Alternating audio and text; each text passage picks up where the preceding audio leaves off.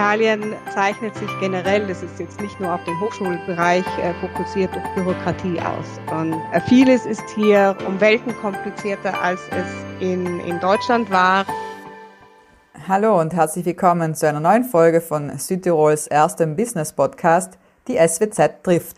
Diesmal Angelika Beer, Ingenieurin der Elektro- und Informationstechnik und seit 2017 Professorin an der Freien Uni Bozen.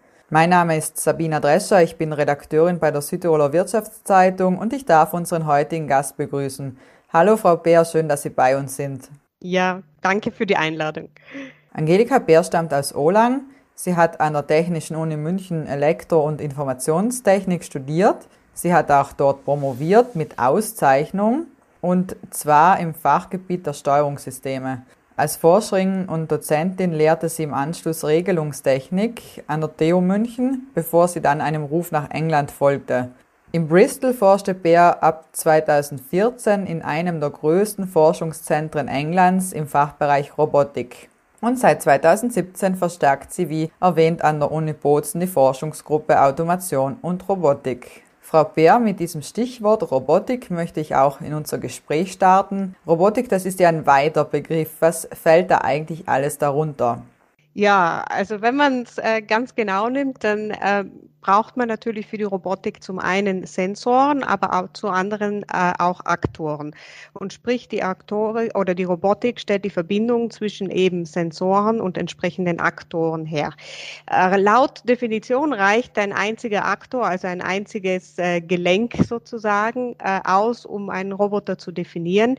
Sprich, äh, ein Roboter kann von einer einzigen äh, Bewegung sozusagen aufwärts alles darstellen, was dann in Richtung eben was vielleicht jeder kennt, Industrieroboter darstellt, aber eben auch äh, andere Robotersysteme wie humanoide Systeme, äh, Prothesen, äh, Orthesen, ähm, Gehhilfssysteme, alles, was eben eine Verarbeitung von Sensorik benötigt und eben entsprechend eine Aktion einleitet, kann im größten äh, Zusammenhang als äh, Roboter verstanden werden. Unter anderem könnte man auch ein Fahrzeug zum Beispiel als Roboter bezeichnen.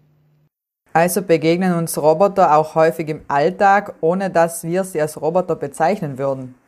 Genau, das wollte ich eigentlich damit sagen, dass wir eigentlich sehr viel mit Robotern in unserem Alltag zu tun haben, auch wenn jetzt, sagen wir mal, von der Science-Fiction-Welt ähm, sozusagen eher sozusagen die humanoide Robotik als Roboter verstanden wird oder eben auch der klassische Industrieroboter von der allgemeinen Bevölkerung unter dem Begriff äh, gezählt wird. Aber rein definitionstechnisch äh, ist der Begriff weit größer. Was fasziniert Sie persönlich an dem Thema? Also das Thema natürlich ist sehr interessant, weil es sehr vielschichtig ist und weil es verschiedenste Anwendungsmöglichkeiten bietet und einen damit sozusagen die Kollaboration auch mit sehr unterschiedlichen äh, Personen aus unterschiedlichen Domänen ermöglicht. Und das fasziniert mich eigentlich sehr stark daran, dass es ein sehr interdisziplinäres Thema ist und äh, dass man eben auch äh, unterschiedlichste Wissensgebiete vereinen muss, also sei es jetzt von der Mathematik, Physik angefangen, also die Grundlagen, aber dann eben auch im Bereich äh, der Regelungstechnik, im Bereich des maschinellen Lernens äh, Informationen mit einbringen muss, um wirklich eine sinnvolle Applikation im Bereich der Robotik auch aufbauen zu können. An der Uni Bozen sind Sie Teil der Forschungsgruppe Automation und Robotik. Wie sehen Ihre Aufgaben dort aus? Was sind Ihre Ziele? Also ich leite hier äh, speziell eben ein Labor für Human-Centered Technologies und äh, Machine Intelligence, also menschzentrierte Systeme und Maschinenintelligenz. Und äh, das sagt eigentlich schon, was wir in meiner Forschungsgruppe machen. Wir beschäftigen uns speziell mit Robotersystemen oder generell mit technischen Systemen, die in Interaktion mit dem Menschen stehen oder wo ich immer sage, der Mensch ist Teil sozusagen des Wirkungskreislaufes. Und das heißt, in dem Sinne müssen wir uns mit Systemen beschäftigen, die zum einen natürlich die Mensch-System-Interaktion auch im Auge haben, also nicht nur rein die Automation von unterschiedlichen Aufgaben, eben, aber eben auch die Mensch-System-Schnittstelle an sich genauer betrachtet. Und wir beschäftigen uns mit natürlich Algorithmen jetzt auf unterster Ebene, wo es um ähm, die Regelung, die Automation von Aufgaben geht, aber dann eben auch äh, auf höherer Ebene mit Algorithmen, die sich mit der Aktionserkennung, Intentionserkennung beschäftigen, um zu verstehen, was macht der Mensch jetzt eigentlich oder will er machen im nächsten Schritt. Aber dann eben auch äh, mit ähm, Algorithmen, die sich eben mit der Aufgabenteilung beschäftigen, also welche Anteile der Aufgabe soll zum Beispiel der Roboter erledigen, welche Anteile soll der Mensch übernehmen, um eben hier ähm, den Kreis schließen zu können. Und äh, das Wort Machine Intelligence natürlich spielt auch darauf an, eben, dass wir hier Algorithmen brauchen, die äh, den einzelnen äh, Robotersystemen auch ein wenig Intelligenz einhauchen, nämlich eben zum Verstehen eben der Aktionen, der Pläne, der Intentionen und welche Handlungsschritte entsprechend getroffen werden sollen. Wer kann am Ende von den Ergebnissen Ihrer Forschung profitieren? Ja, die Anwendungsmöglichkeiten, wie ich bereits erwähnt habe, sind sehr vielschichtig. Also wir arbeiten ja hauptsächlich äh, methodisch auch an äh, den unterschiedlichen Algorithmen und diese Algorithmen können dann wirklich eingesetzt werden von, äh, ich sage jetzt mal, von medizinischen Anwendungen bis hin zu Anwendungen im Agrarbereich, in der Produktion von unterschiedlichen Produkten. Also die, die Anwendungspalette ist ziemlich groß und wie gesagt, das ist ja auch das, was das Themengebiet sehr reizvoll macht. Können Sie mir da vielleicht ein paar konkrete Beispiele nennen? Klar, also wir hatten zum Beispiel ein äh, Projekt in der Vergangenheit, da ging es darum, eine intelligente äh, Gehhilfe zu entwickeln, also sprich ein intelligenter Rollator zum Beispiel, der eben auch über entsprechende Sensorik verfügt, also im einfachsten Fall über Kraftsensoren an den entsprechenden Griffen, um zu erkennen, also wann eine Person den Rollator äh, anfasst und äh, schiebt, aber auch dann Laserscanner, die die Umgebung scannen, damit Hindernisse erkennen können zum Beispiel, aber auch Mikrofonarrays, um zu erkennen, ähm, hat die Person jetzt zum Beispiel auch etwas gesprochen oder sind andere Personen im Raum und können, um die dann auch zu lokalisieren, sozusagen auch das Mikrofonarray, um festzustellen, ob das äh, aus der vorderen rechten Ecke oder aus der vorderen linken Ecke kommt zum Beispiel. Und diese Sensorik wird dann entsprechend verarbeitet und damit dann eben auch Aktionen am Rollator eingeleitet. Also sprich, im konkreten Fall äh, haben wir aktuierte Griffe gehabt, die dann zum Beispiel bei Aufstehbewegungen, also Transferbewegungen äh, Unterstützung bieten. Dann die zum Beispiel bei der Hindernisvermeidung äh, helfen. Die helfen zum Beispiel einen bestimmten Punkt in einem Gebäude wiederzufinden als Navigationshilfe zum Beispiel oder eben auch sich auf die Schrittmuster anpassen, die äh, der Mensch durchführt. Also weil äh, Menschen sind unterschiedlich gut, sagen wir mal, physisch unterwegs, also an manchen Tagen besser, an manchen Tagen schlechter, sodass dann eben auch eine Adaption an diesen physischen Zustand und nicht nur den physischen, sondern auch den sogenannten kognitiven Zustand eben stattfinden kann, sind eben unterschiedlichste Hilfsfunktionen zum Beispiel implementiert. Also das wäre ein klassisches Projekt, das wir in der Vergangenheit äh, abgearbeitet haben.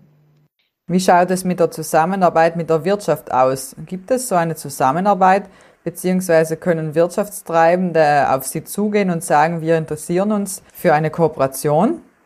Klar, also natürlich bieten wir als Universität die Möglichkeit für äh, Auftragsforschung oder industrielle Forschung. Äh, dort sind natürlich die Themenbereiche dann etwas näher am, am Produkt natürlich angelehnt, aber äh, erstaunlicherweise sind viele Algorithmen, die wir entwickeln, eben auch äh, transferierbar in diese Bereiche und werden dort eben auch eingesetzt. Ein ganz klassisches Beispiel wäre äh, der kollaborative Roboter, der ja auch schon in unterschiedlichsten Unternehmen eingesetzt wird und und eben dort auch ähnliche Algorithmen benötigt, wie wir sie eben auch ähm, gerade gehört haben. Also das wäre ein, ein ganz äh, klassisches äh, Beispiel, das man hier anbringen kann und das äh, sicherlich auch für die Industrie von Interesse ist. In dem Fall, wie gesagt, einfach ähm, bei mir melden äh, und normalerweise diskutiert man dann das Thema kurz durch und man findet sicher dann eine Möglichkeit, hier eine Lösung für die Problematik zu finden. Was macht so ein kollaborativer Roboter in einem Unternehmen beziehungsweise in einer Produktionsstätte? Also normalerweise unterstützt er äh, eben bei ähm, entweder ähm, bei, bei dem End-of-Line-Test zum Beispiel oder auch bei der, beim Aufbau von unterschiedlichen Produkten, also beim Zusammenbau von unterschiedlichen Produkten und übernimmt dort Teilaufgaben des, ja, des, Zykluses, der eben dort notwendig ist. Der Unterschied eben zu ganz klassischen Industrierobotern besteht im Wesentlichen darin, dass er eben nicht innerhalb einer Schutzzelle sitzt sozusagen mit Barrieren außenrum und der Mensch gar keine Chance hat, in die Nähe dieses Roboters zu kommen, sondern dass er eben ohne Schutzbarrieren wirklich äh, Schulter an Schulter sozusagen mit dem Menschen an der Produktionslinie steht oder, oder dort angebaut ist und äh, eben Teilaufgaben übernimmt. In fast jedem Interview mit Robotikexperten und Expertinnen wird gefragt, ob uns Maschinen die Arbeit wegnehmen in Zukunft. Können Sie die Frage noch hören? Ja, hören, klar, natürlich muss man sich mit der Frage auch äh, beschäftigen und äh, wir haben natürlich auch Antworten dazu. Also es ist natürlich so, dass äh, gewisse, äh, sagen wir mal, Arbeiten wahrscheinlich äh, von den Robotern übernommen werden, aber das sind Profile, die dann eben äh, sehr stark repetitive Aufgaben haben, die eben durch die Algorithmen übernommen werden können. Äh, aber nichtsdestotrotz werden ja dann andere äh, Berufsfelder neu geschaffen, weil diese Systeme müssen ja auch gemanagt, gepflegt, äh, gewartet äh, werden, äh, programmiert werden. Und hier entstehen wiederum neue Berufsfelder, die sich eben äh, mit dem Betrieb dieser Gerätschaften beschäftigen. Insofern ist eine Veränderung in dahin oder dahingehend zu sehen, dass eine höhere Ausbildungsstufe wahrscheinlich benötigt wird, eben von zukünftigen Arbeitnehmern, als das vielleicht jetzt im Moment der Fall ist. Und dafür sind wir ja da, hier auch als Universität, diese entsprechenden Ausbildungen äh, bereitzustellen und äh, die Personen entsprechend zu schulen, sodass sie dann eben auch diese Tätigkeiten übernehmen können. Da fallen mir die Robotergesetze nach Asimov ein. Die kann ich ehrlicherweise nicht auswendig. Da können Sie mir aber bestimmt weiterhelfen. Eines lautet, glaube ich, Roboter dürfen Menschen keinen Schaden zufügen. In die Richtung müsste das gehen, oder? Genau, also der Roboter sollte dem äh, Menschen keinen äh, Schaden zufügen und sollte sich natürlich, ähm, sagen wir mal, in, innerhalb von ethischen Gesetzmäßigkeiten bewegen. Und das ist eigentlich eine ganz äh, interessante Sichtweise auf äh, das Gebiet der Robotik, da wir uns eben auch in der Robotik immer mehr mit dem Thema Ethik auch beschäftigen. Und Ethik hat ja auch sehr viel mit sozialen Werten zu tun, der Gesellschaften, die interpretiert werden müssen.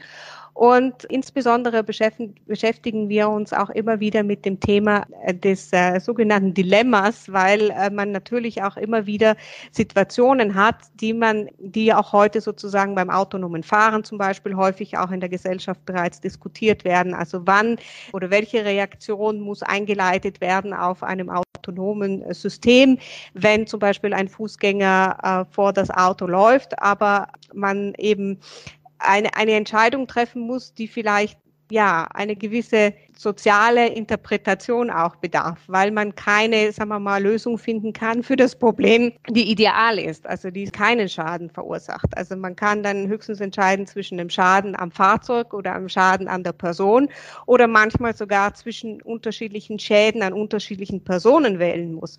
Und hier natürlich, wenn man ein Entscheidungssystem im technischen System implementiert, müssen da natürlich auch entsprechende ethische Regeln hinterlegt werden. Und die Frage ist, oder mit der man sich auch beschäftigt in der Robotik, wie diese sozialen, gesellschaftlichen, ethischen Regeln in ein autonomes System gegossen werden können und wie sieht es natürlich dann eben auch mit Fragen der Gewährleistung aus und Versicherung aus, wenn dann wirklich ein Schaden eintritt. Wer für diesen Schaden verantwortlich ist natürlich, ob das der Nutzer dieses Gerätes ist, ob das der Hersteller ist, ob eine allgemeine Versicherungsgarantie einfach herrscht oder wie das funktioniert. Also müsste man die Robotergesetze, die mittlerweile ja knapp 80 Jahre alt sind, aktualisieren beziehungsweise um diese Aspekte ergänzen? Ich würde nicht sagen, dass man sie ergänzen muss. Also man muss sie nur im Kontext der sozialen Interpretation oder der, der der jeweiligen Gesellschaft interpretieren, weil es ist ja auch so, dass auch auf der Welt in unterschiedlichen Gesellschaften unterschiedliche Normen vorherrschen. Und insofern würde man sozusagen in einem Land einen gewissen Ethikkodex implementieren und in einem anderen Land äh, einen anderen. Und äh, das heißt, man muss sie einfach nur in den jeweiligen Kontext setzen. Ich bin mir sicher, das Thema wird uns auch in Zukunft beschäftigen. Machen wir einen Schwenk und zwar hin zu den sogenannten MINT-Fächern. Berufe in diesen Fächern sind ja weitgehend in Männerhand nach wie vor. Sehen Sie darin ein Problem beziehungsweise eine vertane Chance, vielfältigere Perspektiven einzubringen? Ja, es ist natürlich immer die Frage, äh, ja, inwiefern unterschiedliche äh, Gender-Perspektiven auch in das Themengebiet der Robotik mit eingebracht werden. Glücklicherweise hat auch hier der Gesetzgeber und auch die EU mittlerweile verstanden, dass die äh, oder das Thema der der Gender-Adaption von unterschiedlichen Systemen eine wichtige Rolle ist. Und normalerweise, wenn öffentliche Gelder vergeben werden, muss mittlerweile auch begründet werden, dass bei der jeweiligen Forschungsarbeit Gender Eigenschaften mit berücksichtigt werden. Also sprich, wenn ich jetzt zum Beispiel ein Robotiksystem, weil wir vorhin das Beispiel von der Aufstehhilfe hatten, muss ich natürlich unterschiedliche Gegebenheiten äh, von Frau und Mann zum Beispiel eben auch berücksichtigen, weil einfach unterschiedliche biomechanische Parameter hier eine Rolle spielen, Massenverteilungen anders sind, äh, äh, einfach auch Größen der Personen anders sind im Durchschnitt. Und das muss ich einfach berücksichtigen, wenn ich solche Systeme entwickle. Und das gilt natürlich für jedes technische System, das eben auch äh, für beide äh, Geschlechter hier anwendbar äh, sein soll.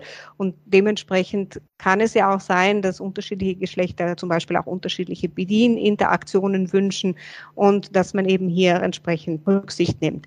Insofern, sagen wir mal, hat der Gesetzgeber jetzt hier auch erkannt, dass das ein wichtiges Thema ist. Nichtsdestotrotz würde ich mir auch mehr äh, Frauen wünschen, die in das Thema einsteigen. Aber wie gesagt, das ist ein äh, Problem, das auch äh, sehr tief natürlich gesellschaftlich verwurzelt ist und wo man das Problem auch nicht in kürzester Zeit entsprechend lösen kann. Haben Sie Anregungen, Ideen, Ansätze, wie sich hier Veränderungen herbeiführen ließen? Naja, ich glaube, das Wichtigste ist, dass man Personen im Prinzip äh, die Angst vor der Interaktion mit Technik nimmt und das relativ früh. Und das geschieht einfach äh, damit, dass man eben ähm, ja Personen, die sonst, sagen wir mal, wenig mit Technik in Berührung kommen, bereits sehr früh, also im Kindergarten oder auch in, der Grundschule bereits mit technischen Systemen äh, interagieren lässt und ihnen so, so die Angst auch nimmt, in diese Bereiche oder in diese Bereiche einzusteigen und dort dort weiterzugehen. Also ich glaube, vieles wird einfach durch das Erleben äh, der Technik erleichtert und damit auch natürlich Interesse geweckt bei Personen, die vielleicht ansonsten gar nie auf die Idee kommen würden, in diese Richtung zu gehen. Ihre persönliche Geschichte finde ich in diesem Zusammenhang sehr schön. Wieso Sie sich für Ihr Fachgebiet entschieden haben, diese Geschichte haben Sie im vergangenen Jahr bei einer Fachtagung mit dem Publikum geteilt. Würden Sie sie für unsere Zuhörer und Zuhörerinnen wiederholen?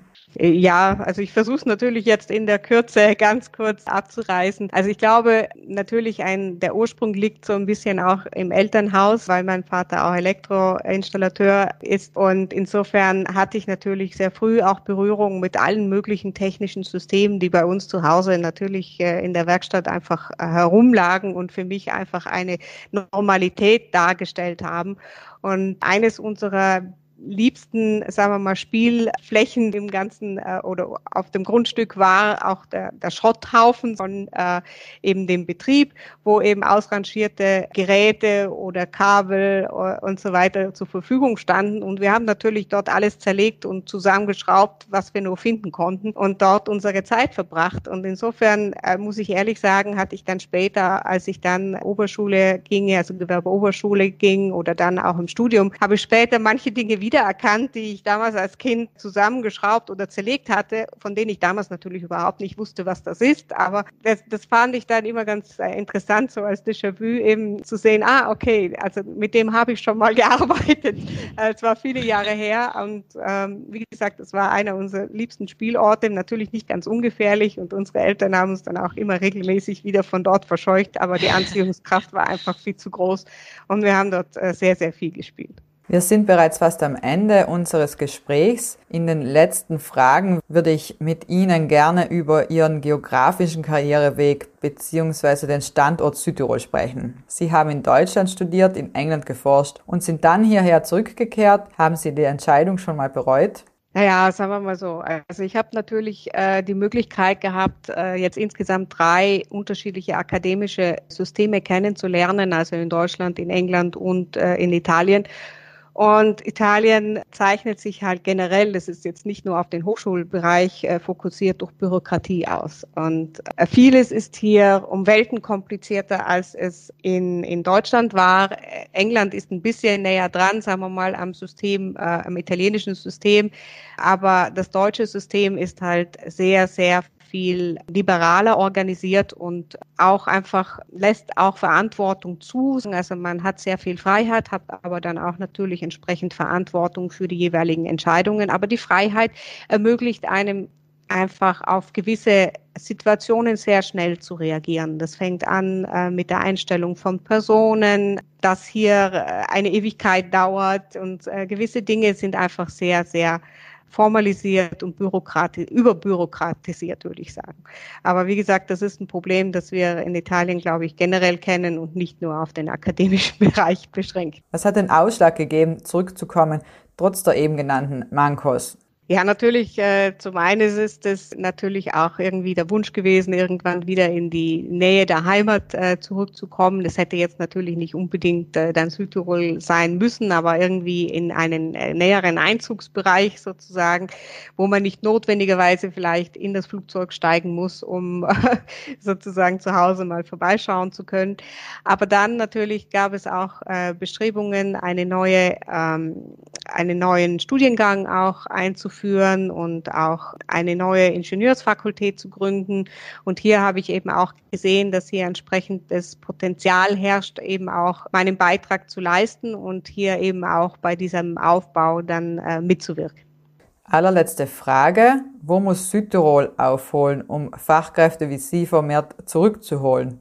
Also ich glaube, wo Südtirol sehr stark aufholen muss, das sind natürlich zum einen ähm, ja Gehälter, die natürlich, okay, sie sind vielleicht im Vergleich zum restlichen Italien äh, schon die höchsten, aber äh, wenn man braucht nur einen kleinen Schritt Richtung Norden gehen, das sind natürlich die Gehälter nochmal deutlich höher. Und äh, wenn man natürlich auch entsprechende Personen aus dem Ausland wieder zurückholen muss, dann äh, muss man hier natürlich ein bisschen nachziehen. Natürlich wird man diese Lücke nie vollständig schließen können und umso wichtiger ist es hier auch Alternativangebote noch zu haben. Also sprich, wo Südtirol auch sehr stark aufholen muss, ist der Thema Kinderbetreuung zum Beispiel, Kinderbetreuungsangebote. Also hier habe ich äh, sowohl in Deutschland als auch in England die Möglichkeit, ein Kind von halb acht Uhr morgens bis 6 Uhr abends in Betreuung äh, unterzubringen. Und diese Möglichkeit fehlt hier in äh, Südtirol definitiv sehr stark.